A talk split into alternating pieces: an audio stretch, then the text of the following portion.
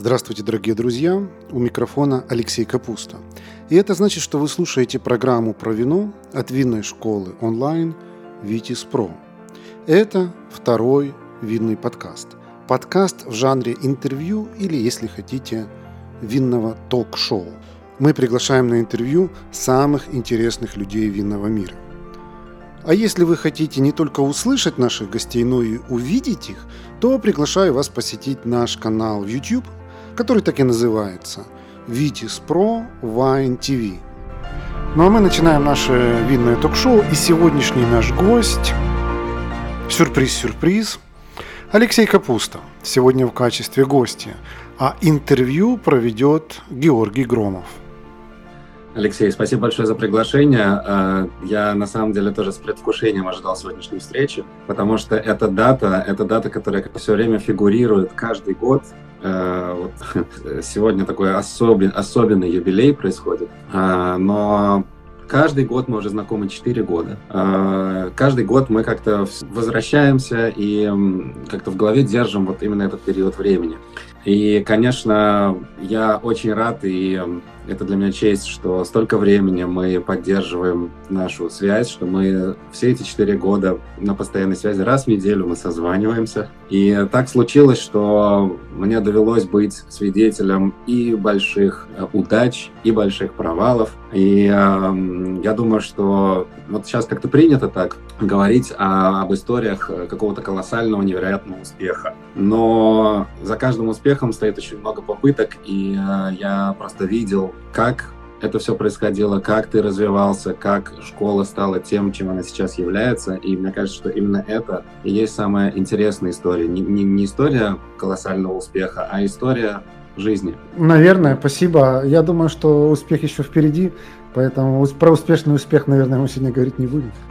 Как пойдет. Эм, Алексей, э, поскольку вот аудитория именно винной школы, я думаю, что знает о тебе, может быть, ты скажешь еще раз вкратце о себе самое важное, что тебе кажется, и потом я тебе, чтобы мы могли... Да, конечно, правильная идея, я думаю, нач- начинать с представления. Ну, наверное, те люди, которые на этом канале знают, что меня зовут Алексей Капуста.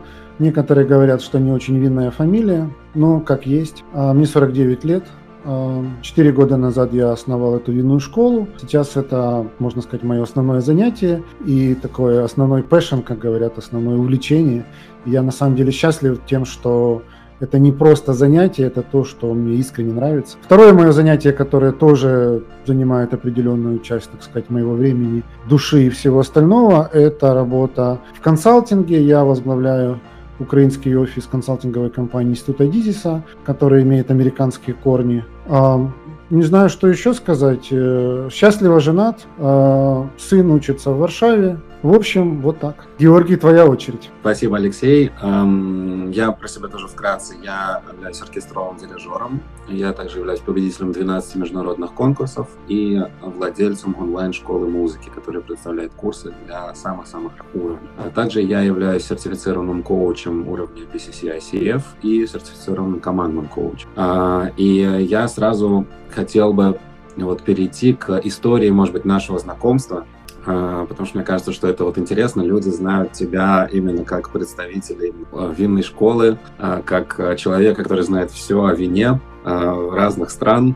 Я бы хотел сказать, как вот я с тобой познакомился. Мы встретились на курсе, на онлайн-курсе, как открыть онлайн-школу. А, и прошли очень много стадий а, от момента открытия, от момента, вот от самых первых вебинаров, еще в тот момент, когда люди еще не очень знали, что такое вебинар. А, э, школы обе эти начинались в то время, когда люди не знали такого слова Zoom и не верили, что можно онлайн э, где-то там встречаться. То есть э, я помню, вот в нашей школе начинались тоже первые разговоры, когда мы говорили, где вы встречаетесь в Zoom, и надо было очень долго объяснять людям, что это не надо никуда ехать, что это все онлайн. Слушай, Георгий, я тебе скажу больше. Извини, что перебиваю, но ты не против, если я буду время от времени тебя Конечно, конечно.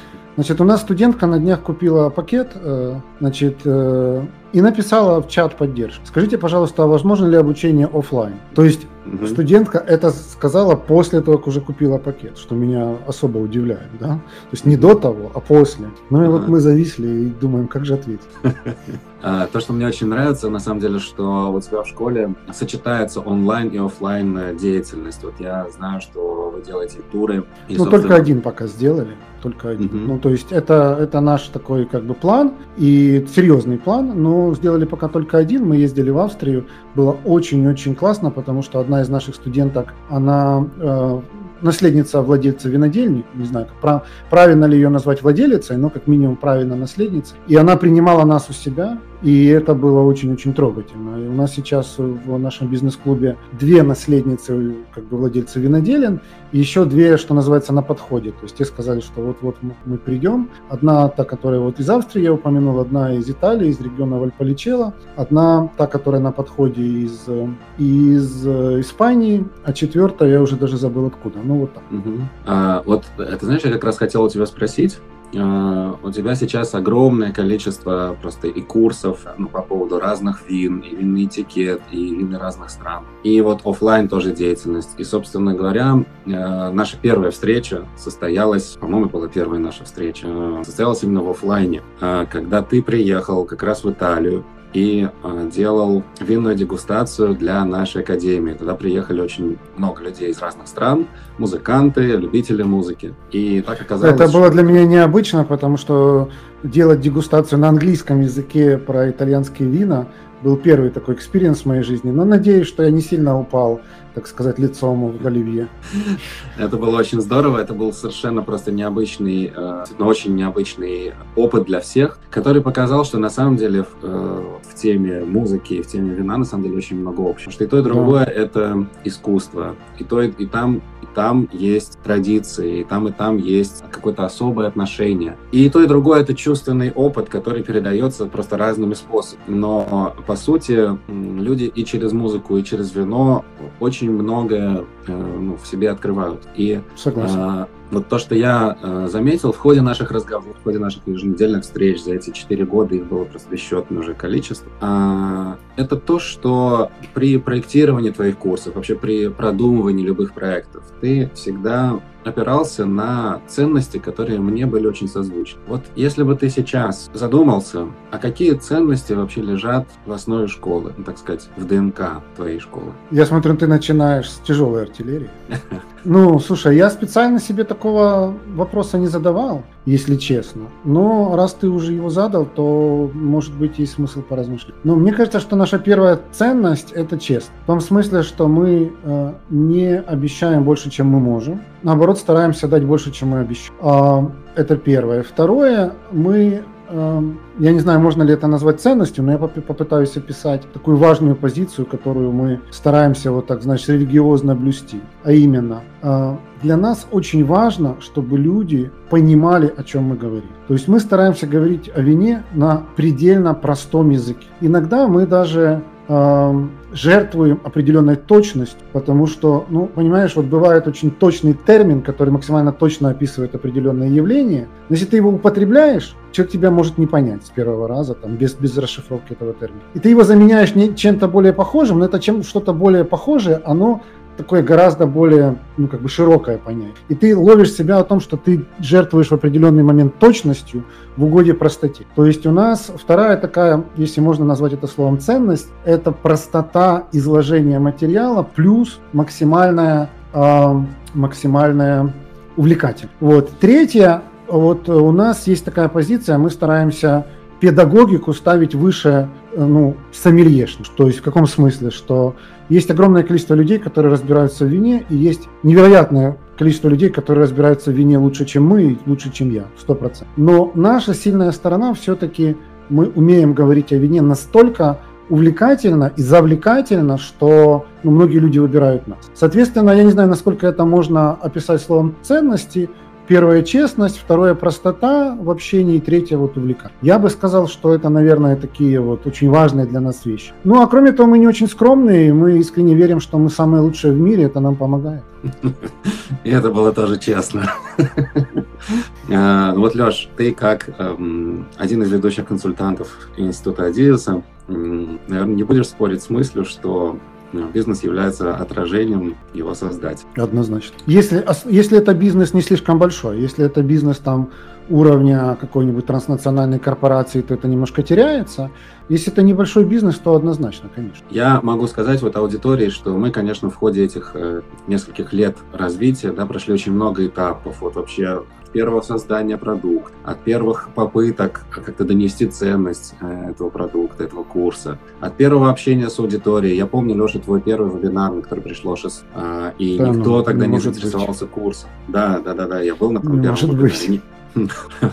Никто тогда не заинтересовался курсом. Я помню, как ты... Это был удар по, по моей гордости. Могу себе Но я его выдержал. Я его выдержал. Да. То, что мне, то, что меня всегда восхищало, то, что, знаешь, вот ты как-то слушал советы со стороны, нам их давали очень много. А, вот на, на том обучающем курсе, на котором мы встретились, потом в разных там чатах. А, и зачастую советы бывали такого рода, что давайте как-то будьте, ну, пусть это будет больше про маркетинг, пусть это, в общем, больше будет про продажи. А, в общем, люди как-то пытались своими советами, вернее, следствием этих советов э, могло стать такое, знаешь, вот как бы э, шарпотребное такое отношение к э, своему делу, к своему продукту. И я могу сказать, что я просто видел, и это одно из качеств, которое меня в тебе действительно восхищает, то, что ты никогда не жертвовал качеством, никогда не жертвовал вот высотой, во многих смыслах, высотой своего отношения, высотой и, ну, и честностью э, именно в отношениях э, с людьми.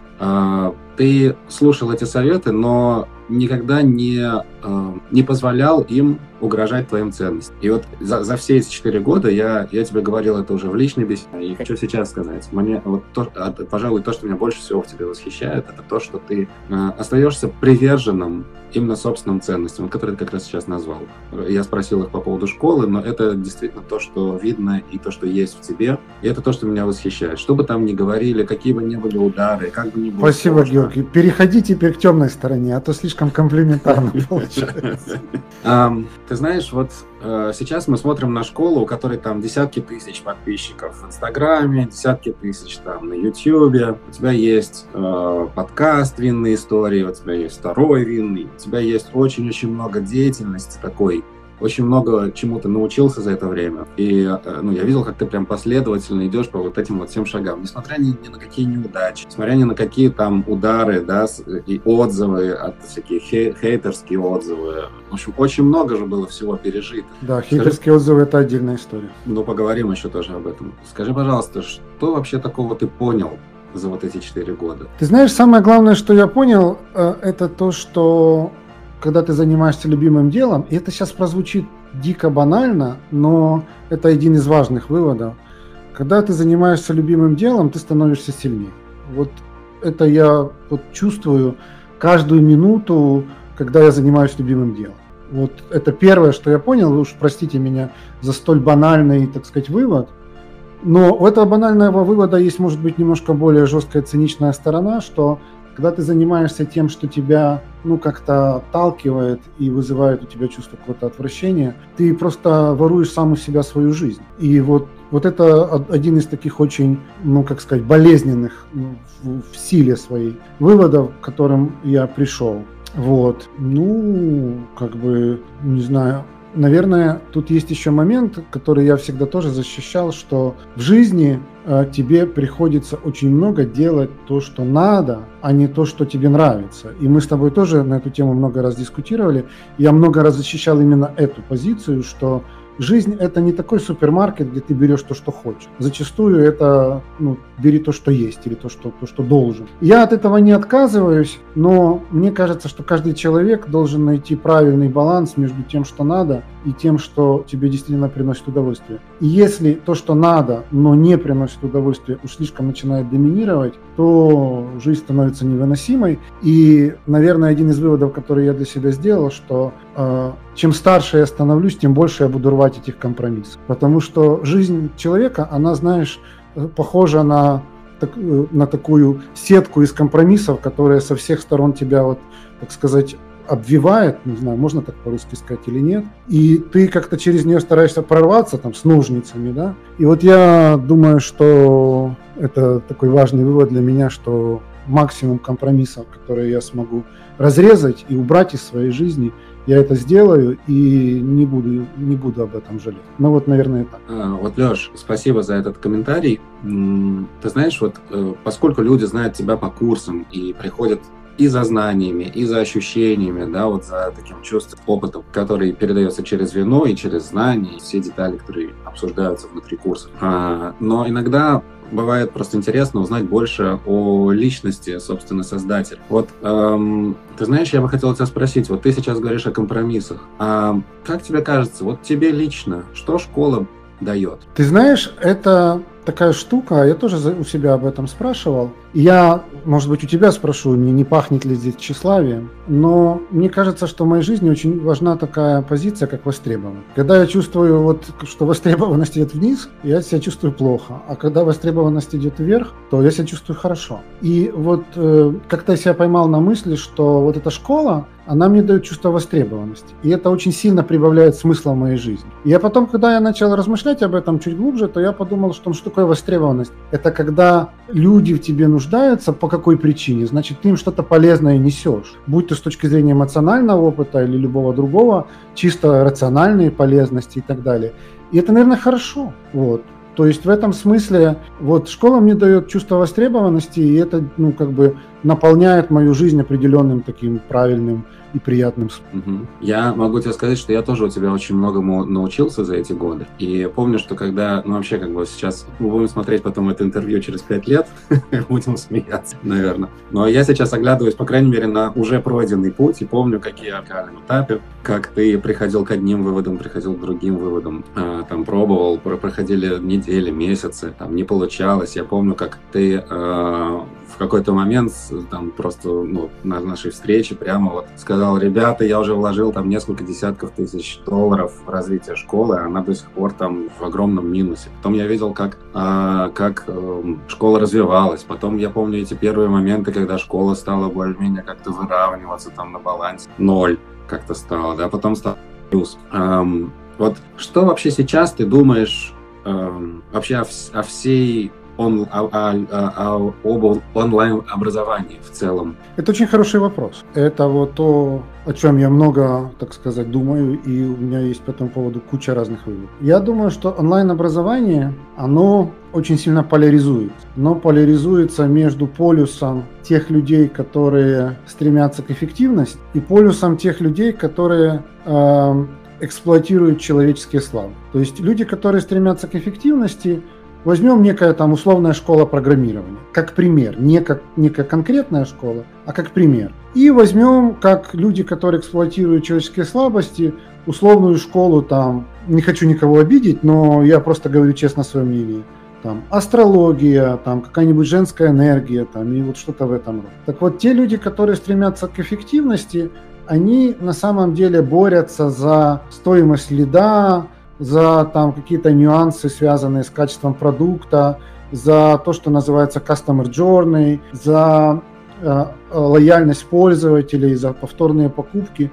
То есть они ну, вот реально напрягаются с тем, чтобы сделать правильный онлайн-бизнес в области, в общем-то, э, образования. Те, которые э, эксплуатируют человеческие слабости, они обещают некие там э, фантастические вещи, а там ты будешь лежать на, на диване, смотреть в потолок, притягивать женскую энергию и там какую-то мантру говорить о том, что он тебе должен подарить э, Э, бриллиантовое колье, и он придет и подарит. И вот как бы онлайн-бизнес, он поляризуется между первыми и вторыми. И, ну, я имею в виду образовательный бизнес. И у любого, у любой школы у нее есть выбор. Либо ты идешь в сторону эффективности, либо ты идешь в сторону эксплуатации человеческих ценностей, э, человеческих слабостей. И если ты не выберешь, куда ты идешь, и если ты зависнешь на, на середине, то, скорее всего, э, тебя рынок и конкуренты съедят, те, которые будут более эффективны. Я скажу ну, даже больше, что те люди, которые пойдут в сторону эксплуатации человеческих слабостей, они тоже столкнутся тоже с конкуренцией, и тоже на, на нишу, там, лежи на диване и привлекай к себе бриллиантовое колье, будет 10, 20, 30 школ с одинаковым посылом, которые будут размещать рекламу, которые будут бороться за стоимость лида и так далее, и так далее. Соответственно, если там 4, 5, 6 лет назад онлайн-образование и так называемый инфобизнес, это был таким вот диким полем, там, диким западом, где там люди намывали золото, то сейчас это поле дичайшей конкуренции и дичайшей борьбы за эффективность. И желаю ему тоже всегда находиться в кругу людей с похожими ценностями. Ну, друзья, я тогда заканчиваю трансляцию. Спасибо вам за то, что вы были с нами. Сегодня как-то вот мы не очень брали ваши вопросы из чата. Я эти все вопросы вижу. Ан, для Анны Асраф особо отвечаю, что наш новый канал, где мы винные ток-шоу выкладываем, называется Витис Про Wine TV. Вот, всем вам огромное спасибо за то, что вы были с нами и до следующих встреч. Друзья, приглашаю вас заглянуть на сайт нашей винной школы Витис Про. Там вы сможете найти наши онлайн-курсы, в том числе короткие, стоимость которых сравнима с ценой одной бутылки вина. У нас есть экспресс-курсы для совсем начинающих, есть фундаментальные, углубленные, есть бизнес-курсы и профессиональные обучающие программы для тех, кто хочет сделать карьеру в сфере вина. Нашу страницу найти очень легко. Ее адрес vitis.academy. На всякий случай ссылку на нее оставлю в описании к этому подкасту.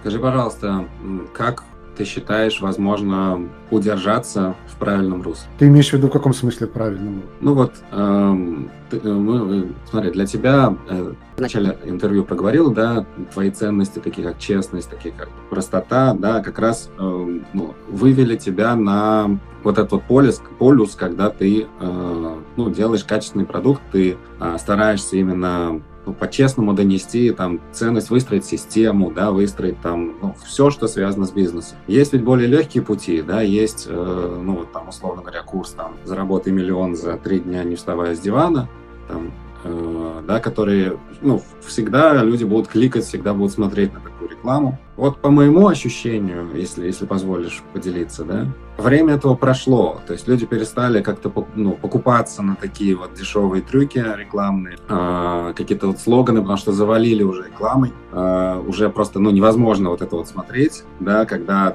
ну, просто изначально, вот если мы, мы оглядываемся там на 5 лет назад, да, то казалось, что вот эти вот простые и такие рекламные слоганы, они цепляют, но люди очень быстро в этом начинали видеть фальшивку. Э, что помогает тебе ну, выдерживать высоту? Сложный вопрос, что я не знаю, что такое высота, но я попробую ответить через пример. Мы с тобой были на вот этом вот съезде онлайн-школ на острове Бали, и там, значит, э, все эти молодые предприниматели, такие как будто бы обкуренные немножко, они там все время бегали туда-сюда, аплодировали, там что-то кричали, прыгали и так далее и тому подобное. И э, меня удивило ко мне там несколько раз подходили люди и говорили, чем ты занимаешься? А это были там первые шаги, это было первые полгода жизни школы.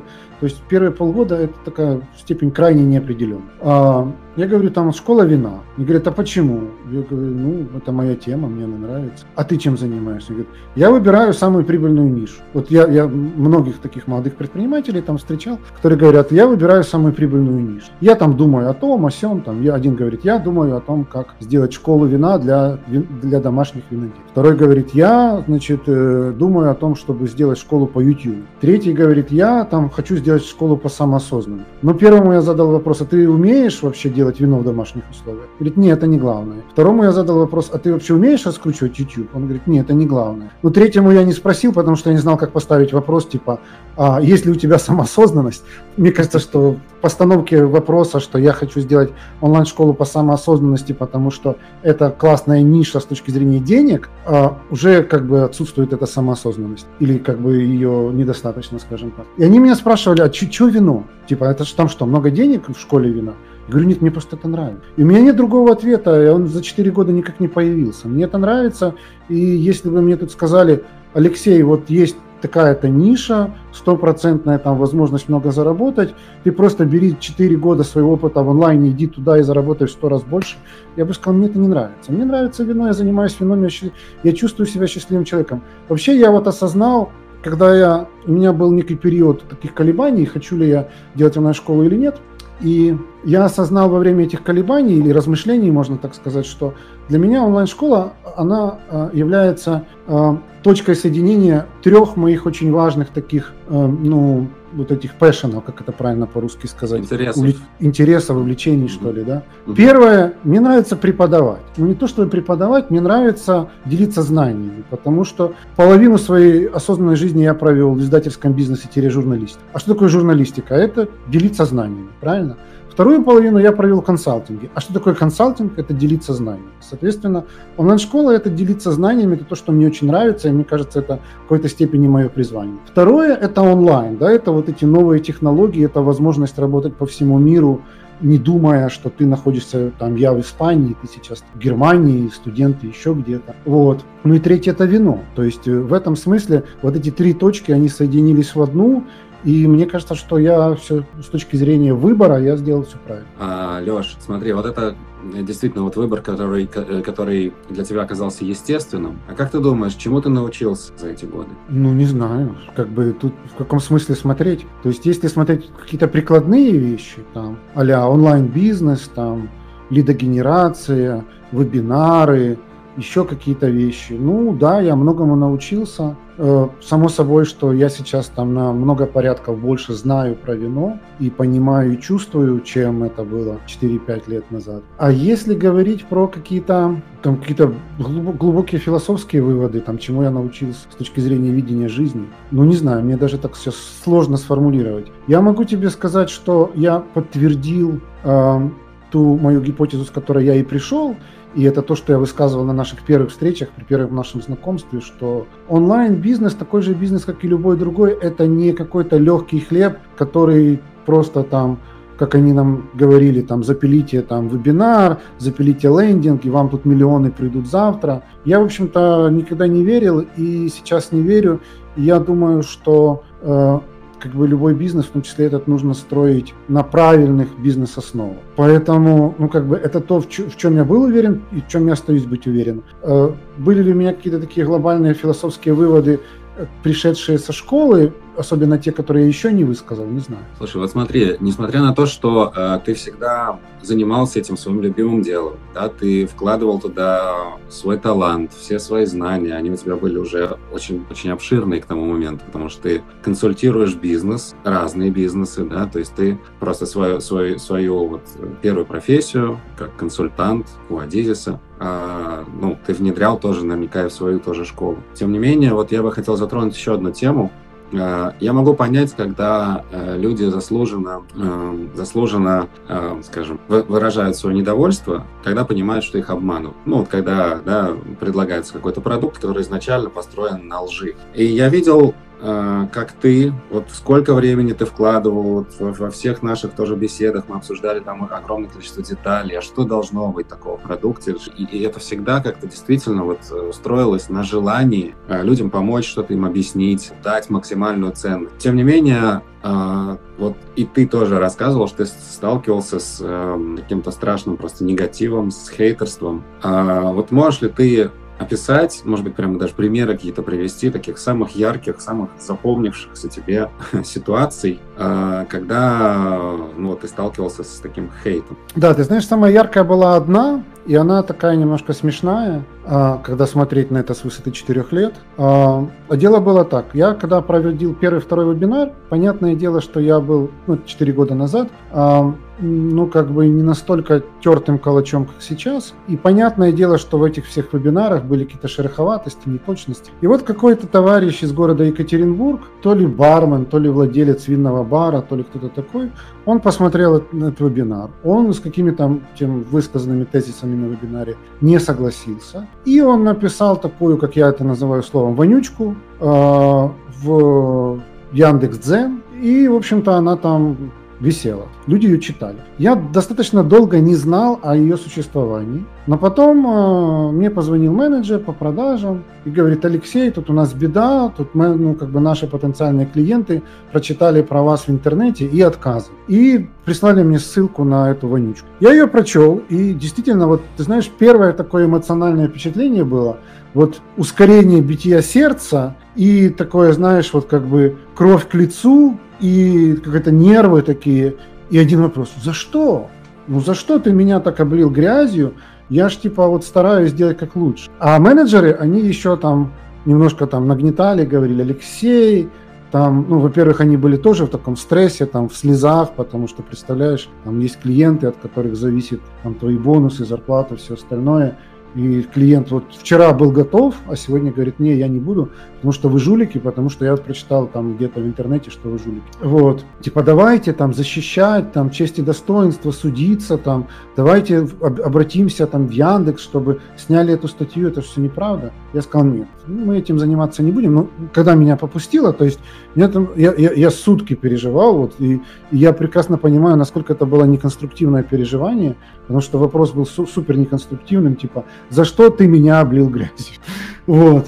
А потом я сказал, нет, это, это все зависит от нас. Наш, наш, наше оружие – это качество нашего продукта. Другого оружия у нас нет, и мы не, не собираемся воевать по-другому. рассказывать, там, кто прав, кто не прав, не, не наши. Те люди, которые видят наши усилия, видят нашу позицию, видят наш продукт, те с нами. Те, кто верят какому-то там бармену из Екатеринбурга, который кроме как на вебинаре, нигде не побывал, ни одного нашего продукта не видел, не пробовал на зуб и решил написать, что мы жулики, ну, это их выбор. И э, что в этом было смешного, что где-то примерно, э, во-первых, сама, сама эта ситуация любопытна, что я об этом узнал через полгода после выхода этой статьи, так называемой. А второе, что еще через несколько месяцев позвонила потенциальная клиентка и сказала, слушайте, я вас почитала тут в интернете, что вы жулики, мне интересно, я хочу прийти посмотреть собственными глазами. И, и, и собственно, купила, купила значит, наш курс, прошла его и потом всем рассказывала, что, что это был один из лучших experience ов ее жизни. На самом деле, вот многие так говорят, это для меня до сих пор, я, я воспринимаю это как, как какую-то не совсем заслуженную, так сказать, похвалу в нашу сторону, и мою особенно. Но многие говорят, что это один из лучших э, вообще опытов эмоциональных их жизни, это именно наш курс. Особенно это проявлялось во время ковида. То есть многие вот нам просто писали, особенно в тех странах, где ковид был, ну, не ковид, а именно карантин был очень жестким, что именно ваш курс и ваши дегустации помогли пережить этот карантин, а то бы вообще с ума ну, Наверное, так. Спасибо, Леш. Ты знаешь, я бы вот хотел, э, поскольку мы сейчас коснулись темы начала, да, вот оглянувшись сейчас назад, э, прямо по шагам сказать, через какие стадии в развитии э, школы вообще ты прошел от, от начала создания первого курса, что потом появилось? Да, я не знаю, насколько это интересная история. Сначала было желание, потом было решение, потом, ну, решение начинать. Потом было несколько таких, э, ну, провальных вебинаров, когда никто ничего не покупал. Потом появилась первая студентка, и был сложный выбор, то ли делать курс и преподавать для нее одной, то ли дальше заниматься рекламой и вебинарами. Ну, ты знаешь, я сделал выбор, и мы там Э, не знаю сколько, несколько месяцев, месяца два с половиной делали, по сути дела, курс в виде живых вебинаров для одной единственной студентки. Я там еще группу поддержки приглашал, включая тебя, чтобы вы делали вид, что вы тоже студенты. Потом была, э, было осознание необходимости выстраивания э, системной функции продаж. Потом было, необходимо, было осознание выстраивания системной э, продуктовой линейки. Вот. Ну и, в общем-то, то, что мы делаем сейчас, это мы стараемся как можно, ну знаешь, более плотно держать палец на пульсе у клиента, чтобы четко понимать, что клиенту нужно. Ну вот как пример, сейчас, ну, во-первых, мы где-то, наверное, в начале 2021 года и, ну да, начало 2021 года мы решили э, отказаться от э, рынка Российской Федерации. Это никак не было связано ни с какими политическими событиями, просто мы поняли, что это не наш рынок, и мы перестали там рекламу размещать и полностью сосредоточились на рынке Европы.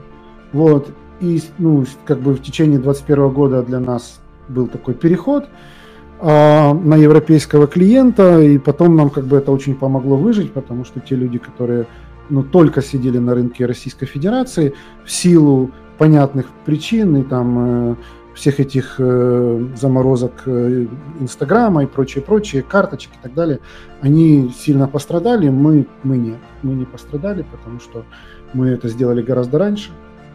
Но, тем не менее, тренды появляются новые, например, Э, очень много людей переезжают, и переезжают не только из Украины, но в том числе из Российской Федерации. Эти люди ищут возможности для карьеры, для бизнеса в новой стране, в том числе для винного, и они к нам обращаются.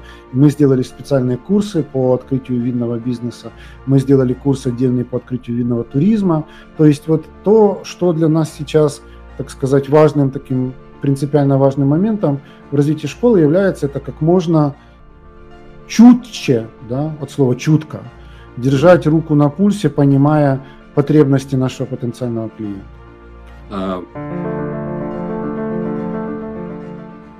Друзья, наши подкасты «Винные истории» и второй винный подкаст медленно, но верно становятся лидерами в своей нише по количеству прослушиваний – нас слушают настоящие любители вина, а значит, у нас можно купить рекламу. Запросите наш медиакит по ссылке в описании к этому подкасту, и вы удивитесь, насколько доступной и результативной может быть реклама в подкастах.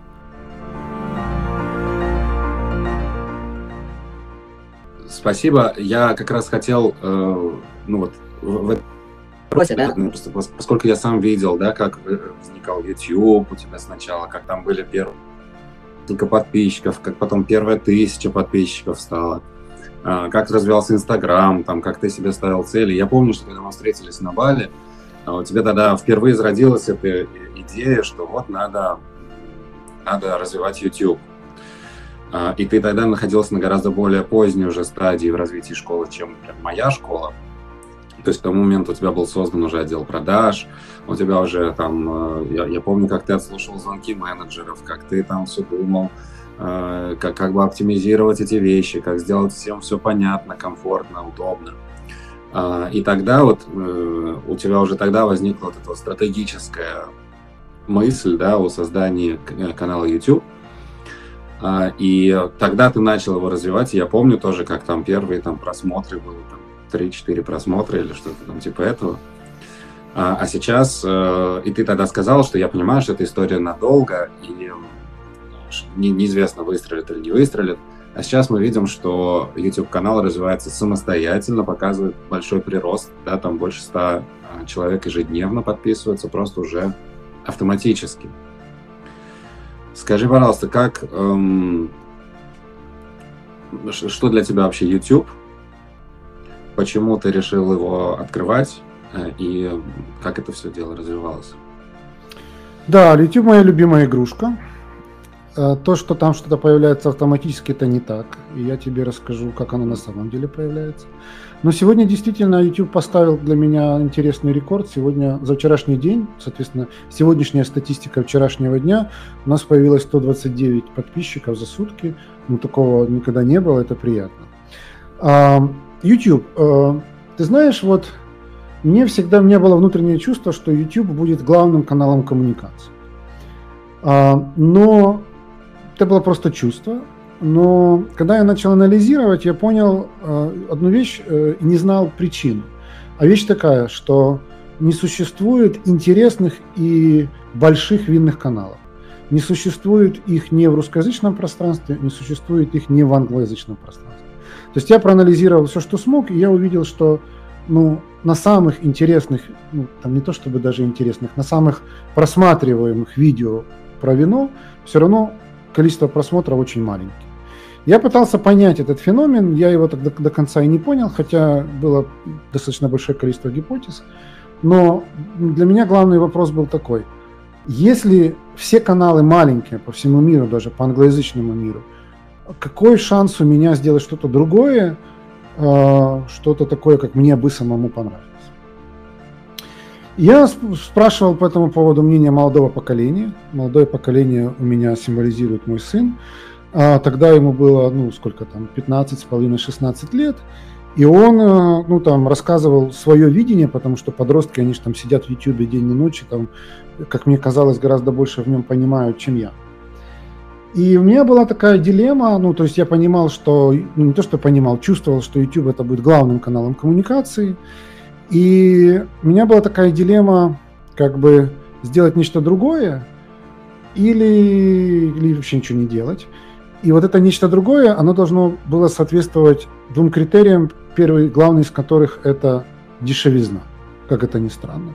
Потому что YouTube довольно дорогая штука, э, и если там кто-то думает, что YouTube это просто взял, там телефон навел на себя, там что-то наговорил, нажал на кнопку загрузить, то это давно прошло. То есть э, сейчас многие шоу на YouTube, они делаются на абсолютно телевизионном уровне и стоят десятки тысяч долларов за, за один выпуск и так далее. Я прекрасно понимал, что я этого себе позволить не могу. Следовательно, у меня есть только один вариант развития YouTube. Этот вариант называется «говорящая голова». Говорящая голова – это априори скучно. Но, тем не менее, я как-то вот э, решил, что я найду другой, ну, другой язык, и попробовал. А что такое другой язык в моем понимании? То есть я постарался, несмотря на то, что это говорящая голова, а, чтобы сделать, ну, какие-то вещи, например, там некую внутреннюю драматургию сюжета. То есть это просто голова, которая говорит текст, но это такой текст, который имеет, ну, вот некую, некую внутреннюю драматургию. Я попытался заложить туда некие шутки, некий такой авторский стиль, когда ты там говоришь и одновременно там где-то кого-то как-то стебешь, включая самого себя. Ну, какой-то такой визуальный стиль. Вот. А, и самое главное, многие недооценивают, самое главное в YouTube, в его развитии, это выбор темы.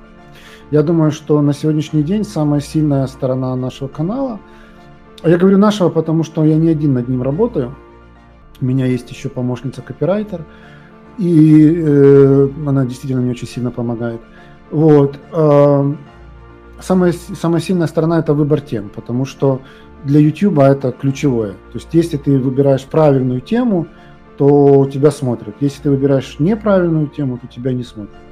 Ну и вот как-то так оно уже три года этому каналу, э, плюс-минус. И по некоторым важным показателям, а именно по количеству ежедневных просмотров, он номер один в русскоязычном YouTube про вино – как минимум среди тех каналов, которых я знаю. Я допускаю некий процент, что есть какие-то каналы, про которые я не знаю. Маловероятно, но может быть. Но среди тех, которые я анализирую, у меня есть там специальная программка VidIQ, где все конкуренты собраны, и все их метрики тоже собираются, я это дело анализирую. Ну, вроде как э, сейчас канал номер один. При том, что мы не номер один по количеству подписчиков. Сегодня у нас 27 тысяч – но я думаю, что где-то там очень, очень близко в первой тройке. Но по количеству ежедневных просмотров я больше, чем у нас пока не видел. А, Леш, скажи, пожалуйста, а зачем тогда второй канал нужен? Хороший вопрос. Э, это, знаешь, э, во-первых, есть техническая причина. Техническая причина заключается в том, что я э, долго вел интервью в прямом эфире в Инстаграме. И я сделал порядка 80, думаю себе в эту цифру, 80 интервью в прямом эфире в Инстаграме. И я понял две вещи. Техническая вещь заключается в том, что Инстаграм стал э, неожиданно для меня разрывать эфиры. И когда он разрывает, то не сохраняется запись. И это было очень-очень болезненно. У меня был один просто невероятный специалист в интервью по Бордо, один невероятного качества специалист по шампани, и у того и того где-то там на середине запись разорвалась. И когда мы возобновили, то получается, что сохранилась только вторая часть, а первая пропала. И это было очень обидно и неприятно. И это техническая причина, почему я решил это шоу перевести в YouTube.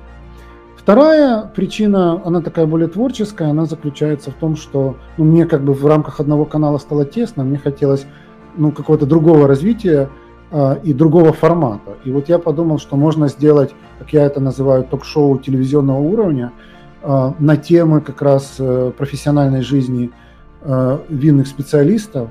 Ну, и мне кажется, что мне это удается. Во всяком случае, ну, жизнь покажет. Каналу всего лишь месяц. За месяц он набрал 103 подписчика. Держимся. На фоне 27 тысяч как-то ты понимаешь, что это как-то вроде бы и совсем немного.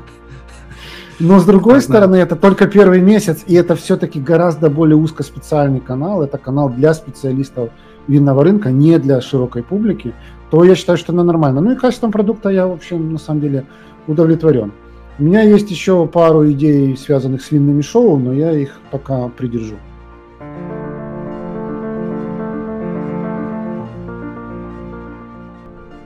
Друзья, приглашаю вас посетить сайт нашей винной школы Витис Про. Там вы найдете перечень наших курсов, которые сделают вас настоящим знатоком вина. У нас есть курсы на любой вкус. И профессиональные, и курсы для любителей, и курсы для тех, кто рассматривает вино как бизнес. Адрес сайта я оставлю в комментариях к этому выпуску.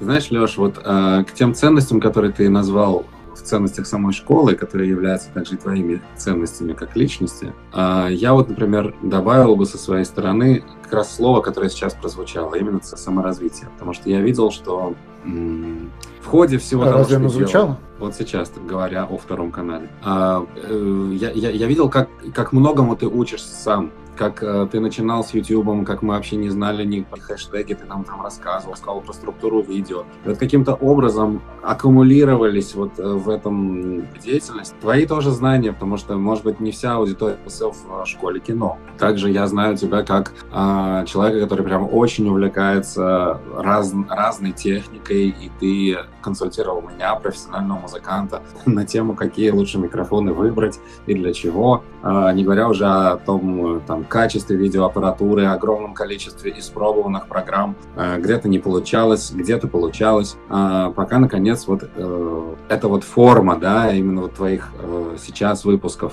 на, на обоих каналах, вот пока она не, не выкристаллилась. И вот то, что я прям постоянно отмечал, да, из недели в неделю меня, меня прям поражала неустанность а, вот этого движения, да, попробовал одно, э, там, следующей неделе уже что-то другое, но как продолжение, то есть не то, что ты не метался от одной идеи к другой, ты именно планомерно развивал. И а, насколько вот я знаю, Э, развитие, да, один курс, другой курс, они все время росли в качестве, там, ты делал, ты переписывал, потом ты делал новый, потом я помню, как ты нам там рассказывал, что мне кажется, сейчас вот, наконец, родился ну, действительно по-настоящему хороший курс, а, а в конце концов, ты сейчас пришел к идее тоже бизнес-клуба, и вот эм, как я понимаю, здесь тоже сочетается вся твоя вот экспертность, да, э, все, что ты там знаешь из э, консультирования, да, из э, системы Адизиса, плюс твоя страсть э, по вину,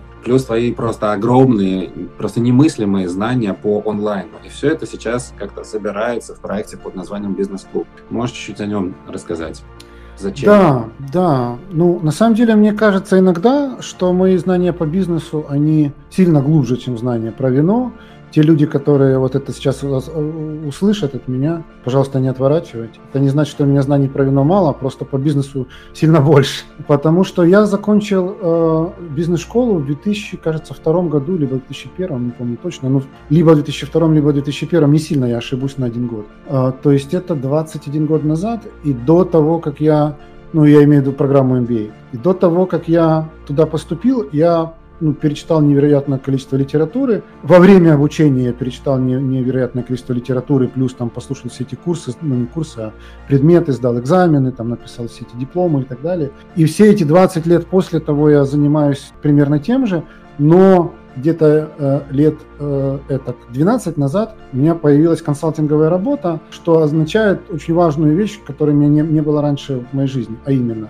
ты видишь изнутри работу в разных компаниях в разных странах и разных, э, в разных отраслях разной величины. То есть, условно говоря, я там консультировал нефтегазовую компанию в Казахстане, в которой работает, не знаю, там десятки тысяч людей. А там через несколько недель я консультировал компанию там в Украине, рекламное агентство, в котором 30 людей. И вот этот опыт в течение порядка там 10-12 лет, он открыл некую новую грань для меня, в том смысле, что я был владельцем собственного бизнеса. Я был наемным сотрудником и в какой-то степени им остаюсь, потому что вот воз, воз, тот офис, который я возглавляю, он принадлежит американской компании, я в этом смысле наемный сотрудник. И я поработал довольно долго консультантом, увидел сотни-сотни компаний, изнутри. Угу. И наша компания консалтинговая, она работает всегда, ну, начинает работать с владельцем, а уже потом идет ниже. Что это значит? Это значит, что я со всеми этими владельцами общался, я знаю, как у них работает голова, как они думают, что они чувствуют. И как сам бывший владелец бизнеса, того еще издательского, и как человек, который с ними долго работал. И я в один прекрасный момент понял себе на, э, понял и поймал себя на мысли, что вот такого глубокого проникновение в бизнес-жизнь, наверное, не у многих есть. Когда ты видел, как, как владелец и руководитель сам, когда ты видел, как наемный сотрудник, первое лицо директор компании, когда ты видел там сотни компаний изнутри, консультируя их. И я подумал, что раз ну вот это есть, то чего же ему пропадать, пусть оно служит людям. И вот мы открыли бизнес-клуб с простой идеей, что если вы хотите открыть винный бизнес, но вам нужны знания и вам нужна поддержка, то мы можем это дать. И сейчас как бы в этом бизнес-клубе у нас есть два формата работы. Первый формат это когда мы просто приглашаем некого специалиста с рынка и расспрашиваем его. Вот мы с ним общаемся, как так, как сейчас с тобой, но только с той разницей, что там все участники клуба приходят и задают ему вопрос. Условно говоря, там владелец сети винных баров. Он к нам приходит и рассказывает, ну вот все, о чем мы унес. То есть, если ты хочешь открыть винный бар, ты не можешь пойти на улицу, поймать там какого-нибудь владельца, все расспросить. Он тебе ничего не расскажет, да?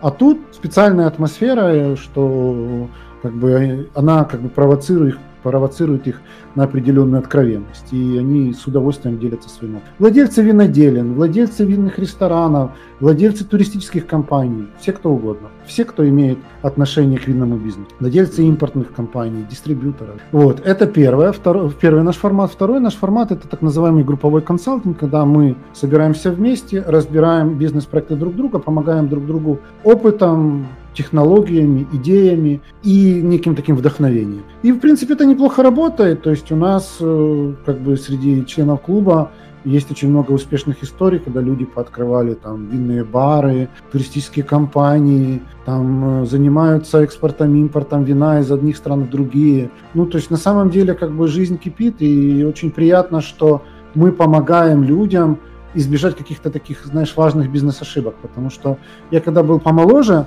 я вообще думал, что каждый бизнес, он очень индивидуален, и все ошибки индивидуальны. Потом я как-то встретил одного профессора бизнес-школы, который жил во французском городе Лион, и он преподавал предпринимательство в бизнес-школе. И один из курсов, который он преподавал, назывался «Типичные ошибки молодых предпринимателей». И мы с ним очень, очень жестко поспорили, и я понял, что я ошибался, он был прав, что большинство ошибок предпринимателя нетипичны. Ты можешь их, ну, как бы, если у тебя есть опыт консалтинга, ты можешь их предвидеть задолго до того, как он это сделает. А, и ты можешь предотвратить эти ошибки. Ну, как минимум, ты можешь предостеречь. Может быть, не предотвратить, там, телом ты не ляжешь, не сказать, не делай этого, но ты можешь предостеречь. И вот это то, что мы делаем. То есть мы помогаем развивать бизнес, и мы предостерегаем от каких-то типичных ошибок, когда люди могут на ровном месте потерять деньги. Вот. Э, и неплохо работает. Скажи, пожалуйста, а кому может быть полезен этот бизнес-клуб? А, сейчас мы немножко расширили аудиторию, и мы э, проводим консультирование не только по бизнесу как таковому, но и по развитию карьеры. То есть что это значит? Что если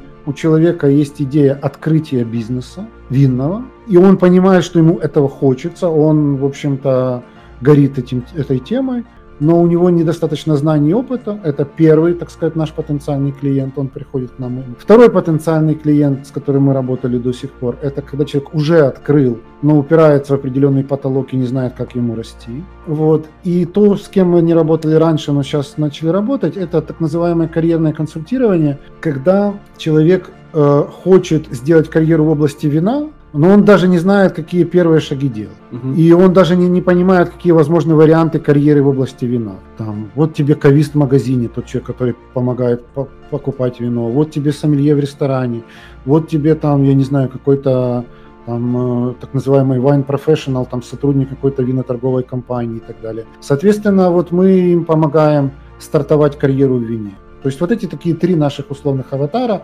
Тот, кто хочет открыть винный бизнес, тот, кто открыл, но ему нужна помощь в развитии, и тот, кто хочет быть не бизнесменом, а просто делать карьеру в вине. Угу. Вот ты знаешь, это прямо удивительно, как все чему ты научился, все, что ты знаешь, оно прямо собирается в этих всех проектах. А, скажи, пожалуйста, а если вот так вот помечтать немножечко вперед, да, и представить там школу через 5 или через 10 лет, или через столько лет, сколько ты сам себе захочешь. Вот что бы еще хотелось тебе? Ну, ты знаешь, настоящая цель, она должна лежать где-то за пределами жизни. Цель на 5 лет, она как-то мелковата. Но у меня как бы да, есть... Цель, э, цель, цель, цель твоего масштаба. Извини, что я вот так вот помелочился какие-то 5 лет. Но вот цель соответствует. Мы когда начинали школу, мы говорили, что мы хотим построить винный Гарвард. И это была такая очень понятная метафора наших устремлений. сейчас я вижу, что это как-то мелковато. Угу.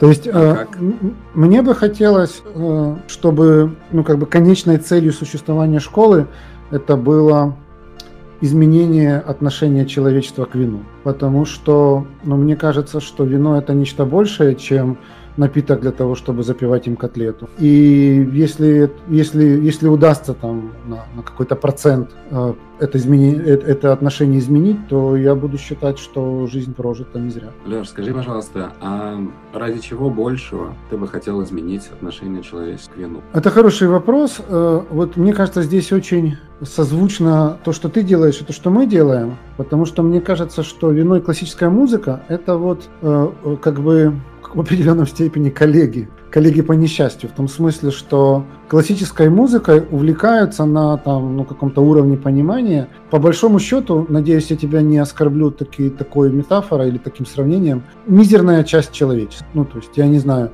может быть, там, в Швейцарии там, процентов 20, может быть, какой-нибудь там, не знаю, африканской э, стране там 0,5%. Ну, может быть, я неправильные цифры э, привожу, но, может быть, я не, не сильно ошибаюсь в порядке. То есть с вином примерно та же ситуация. То есть люди, которые пытаются его понять и пытаются оценить всю его, всю его красоту, это мизерный процент. Остальные, они скорее, ну, как бы покупают вино либо как э, просто вкусный приятный напиток, который можно запить котлету, либо как э, приятный алкоголь для того, чтобы захмелеть, либо еще как-то, но ну, такое, знаешь, достаточно потребительское отношение. И вот мне бы хотелось что-то изменить. Мне бы хотелось, чтобы люди, выбирая вино, все-таки э, немножко лучше понимали, насколько это большой мир и насколько этот мир может принести им именно интеллектуальное удовольствие. Не удовольствие от легкого там чувства, пох... как это правильно сказать по-русски, опохмела, не похмела. Угу. Ну, ну, да, как, да. Э, опьянение. Опьянение, да. Да? Угу. да, а чтобы они понимали, что по сути это ведь такое вот э, Э, в чате Кристи пишет, что вино это жидкая музыка. Я бы сказал, что это жидкое искусство. Это больше, чем музыка. То есть вино это, это традиции какой-то какой-то страны, какого-то народа, какой-то местности, какой-то провинции. Эти, эти, эти традиции, которые складывались зачастую сотнями лет. Особенно если мы посмотрим там на Францию, на Италию. То есть э, и там, не знаю, историю Бургундии, где когда-то э, монахи пробовали ну, буквально землю на вкус, пытаясь понять, какой виноград на этой земле будет расти и сколько там прошло поколений, прежде чем там Бургундия стала тем, кем она есть сейчас. И это вот как бы эти пласты, которые стоят просто за бутылкой вина, за вкусом, за ароматом, за сложностью этого вина. Эти пласты бесконечны, бесконечно глубоки. И вино это, по сути дела, как бы вот сплав всех тех культурных э, ну, традиции, которые несет в себе эта земля. И музыки, и архитектуры, и изобразительного искусства, и там кино и так далее и тому подобное. Поэтому мне кажется, что когда человек этим интересуется когда он хотя бы немножко в этом начинает понимать, он, во-первых, свой уровень удовольствия на какой-то совсем новый уровень выносит. Да? То есть он, он, он пробует вино, и для него появляется какая-то, знаешь, какое-то размышление, какая-то, ну не знаю, если хочешь, даже в какой-то степени медитация, с одной стороны.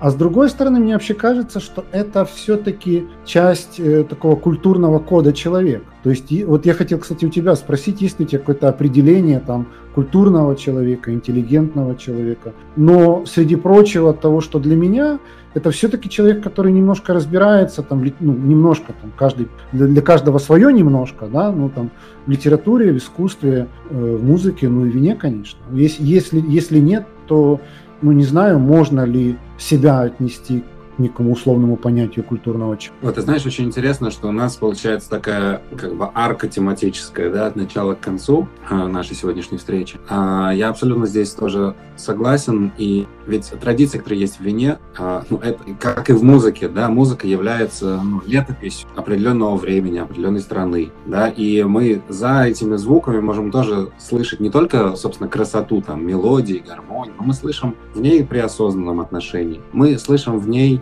вот, например, ценности определенного времени или ценности определенной страны. Мы слышим, что вообще для тогда, как, какие приоритеты были у Виктора, да, как менялось само понятие красоты, само отношение э, к красоте. И то же самое, ну, очевидно, в вине, да, происходит, потому что вино оно отражает традиции, оно отражает ну, какие-то воззрения, какие-то вкусы, да, которые выражаются ну, не только в, собственно, вот прямом вкусе вина, а во вкусах в широком смысле слова, в вкусах там вот целой там нации, целого, целой страны, целого, может быть, региона. Да, да и, и, и вот что общее, извини, что перебиваю, что и, и в твоем, и в моем случае это надо уметь читать. То есть ты не можешь прийти с нуля на концерт классической музыки и почувствовать и понять все то, о чем ты сейчас сказал. И примерно то же с вином. То есть ты можешь быть, условно говоря, богатым человеком, прийти там, э, купить какой-нибудь условное шато Марго там за 250 евро за бутылку или что-то в этом роде, выпить, ну и что, скажешь,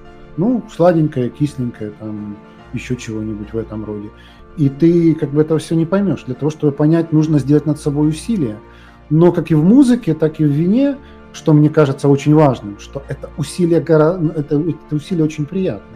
То есть сам процесс обучения, он очень приятен, он несет э, удовольствие человеку не, не, не в каком-то моменте финиша, а в моменте процесса. Тем более, что мне кажется, что то там нет финиша. Ну, во, во, во всех больших вещах, типа музыки, там, кино, искусство и так далее, ты не можешь сказать, я познал музыку, все, больше, больше мне не надо, все, я уже познал. Точно так же и вине. То есть это, это, это путь длиной всю жизнь, но как бы это путь, который каждую минуту тебе приносит какое-то удовольствие от познания. И что еще в вине классно, вот тут я сейчас делаю наезд небольшой на музыку, что все-таки музыка ведь э, главным образом использует уши, да. То есть в музыке, наверное, есть там тактильные компоненты, да, там я не знаю, как там музыкант притрагивается к инструменту, там, наверное, есть еще какие-то, ну, Э, какие-то вещи, связанные с ароматами, там ты заходишь в концертный зал, ты чувствуешь там, не знаю, там запах кожи, там запах дерева и так далее. Но по большому счету, как бы глав, главное это уж. А в вине ты все включаешь. Ты включаешь как минимум нос, э, вкусовые рецепторы, но ты включаешь э, глаз, да, потому что тебе нужно определить э, цвет вина, и про цвет вина можно говорить бесконечно долго. То есть ты включаешь зрительные рецепторы. И в конце концов ты включаешь уши тоже, потому что э, даже наливая разное вино в бокал, даже если это бокал будет одинаковый, если ты хорошо прислушаешься, ты поймешь, что она звучит по-разному. Ну, самый самый банальный пример – это игристое и тихое. Да? Ну, то есть ты наливаешь mm-hmm. шампанское, это один звук, ты наливаешь обычное тихое вино, другой звук. Но, но, но есть и гораздо более тонкие моменты, которые я сейчас не буду влезать слишком глубоко. Но просто хочу сказать, что вино – это тот ну, уникальный продукт, который включает абсолютно все органы твоего восприятия, все, без исключения. Не говоря уже про, про мозг. Да, очень интересно. Вот э, ты знаешь, ты сейчас говорил про такое осознанное отношение, да, и, к вину, вот осознанное к тому, что ты там чувствуешь, что ты вот всеми своими рецепторами воспринимаешь, да, и, и в том числе слухом, и обонянием, и вкусовыми рецепторами. А, это на самом деле, я сейчас тоже ну, не хочу, но это просто хочу переводить тему, но меня прямо вот в голове возникла прямая параллель с э, тоже курсом, который, э, который сейчас вот у меня закончился, который называется «Как слушать музыку». Это, в принципе, об одном и том же, да, то есть о том, что э, мы можем за, за, за одним и тем же, да, мы красный напиток, или, да, и не отличить там вино за 5 евро от 50. Точно так же, как и с музыкой, ее нужно уметь слушать и делать это осознанно. Да? Что стоит за этими звуками, какие вообще эстетические принципы, как, как,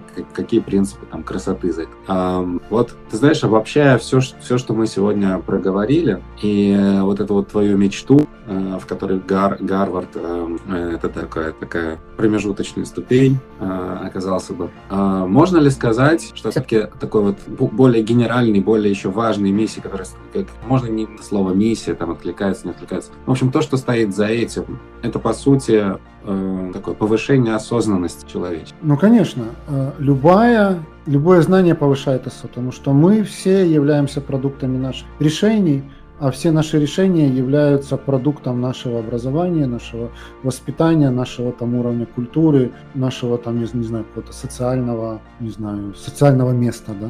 Вот, поэтому, конечно, э, любой шаг к некоему знанию э, это повышение сам, самоосознанности однозначно. Другой вопрос, что каждый ведь э, находит свой путь в этой жизни и то знание, которое ему нужно на этом этапе. Вот, поэтому мы, мы вот работаем над, над своим таким сегментом под названием вино. Ты работаешь над своим сегментом под названием музыка. Но мне кажется, это, это, это очень близкие величины в истории человечества, вино и музыка. Да, я совершенно тут согласен. Особенно знаешь, в европейской традиции. Да, абсолютно. Вот э, знаешь, еще э, я бы хотел чуть-чуть прокомментировать, если ты позволишь, э, цифры, которые ты привел, да, там про 20% или там долю процентов. Мне, очень, мне кажется очень важным еще то, кем мы себя окружаем. И мне кажется, что вот пусть это будет там какая-то доля процента людей, но пусть приходят в твою школу люди, которым важно, важны вот именно эти слова, важны вот эти ценности, важно именно повышать свою осознанность, э,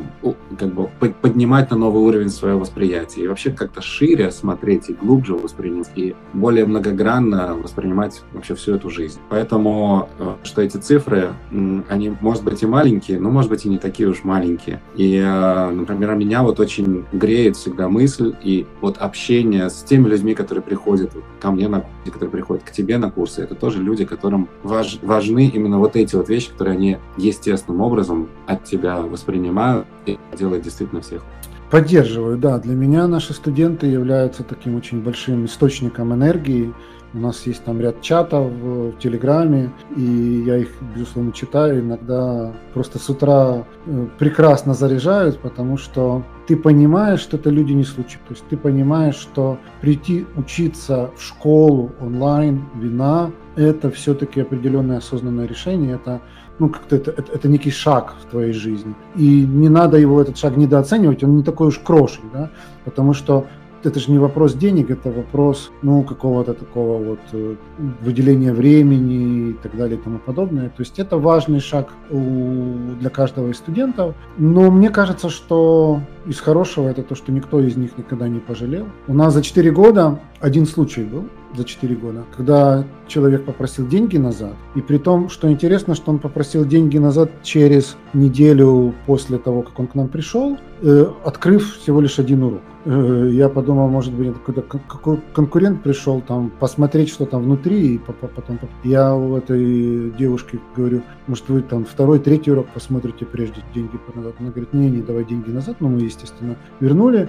Но к чести это был один раз за 4 года. Видимо, остальным нравится. Да, у нас примерно такая же статистика. У меня тоже был только один случай, когда просили назад. И это было по, не по причине, что курс не понравился, просто что человек не смог установить программу на свой компьютер, программу там Zen. А, Леша, я тебя благодарю за это время, которое ты подарил мне сегодня. Спасибо за это приглашение. А, я надеюсь, что... Спасибо тебе огромное за то, что ты согласился на этот разговор и так его блестяще провел. Для меня, как всегда, это было содержательно, интересно. И а, я желаю, я абсолютно в этом уверен, что школа будет и дальше развиваться, и а, что пусть тебя окружают те люди, которые будут разделять твои ценности, твою честность, твою простоту и твое стремление к осознанности в широком смысле слова. Вот я от всей души желаю тебе удачи а, и очень верю и в тебя, и в твою школу, и вообще в то, что Спасибо тебе. Спасибо большое, Георгий, тебе взаимно, потому что я прекрасно понимаю, что это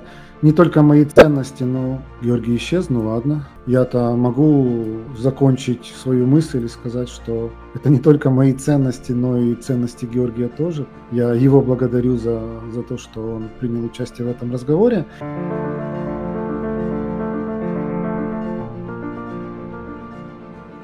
Друзья, вы слушали второй винный подкаст от винной школы онлайн Vitis Pro. Если вам нравится то, что мы делаем, в частности, эти интервью с профессионалами винного рынка, я прошу вас оценить этот подкаст на той подкаст-платформе, которую вы предпочитаете.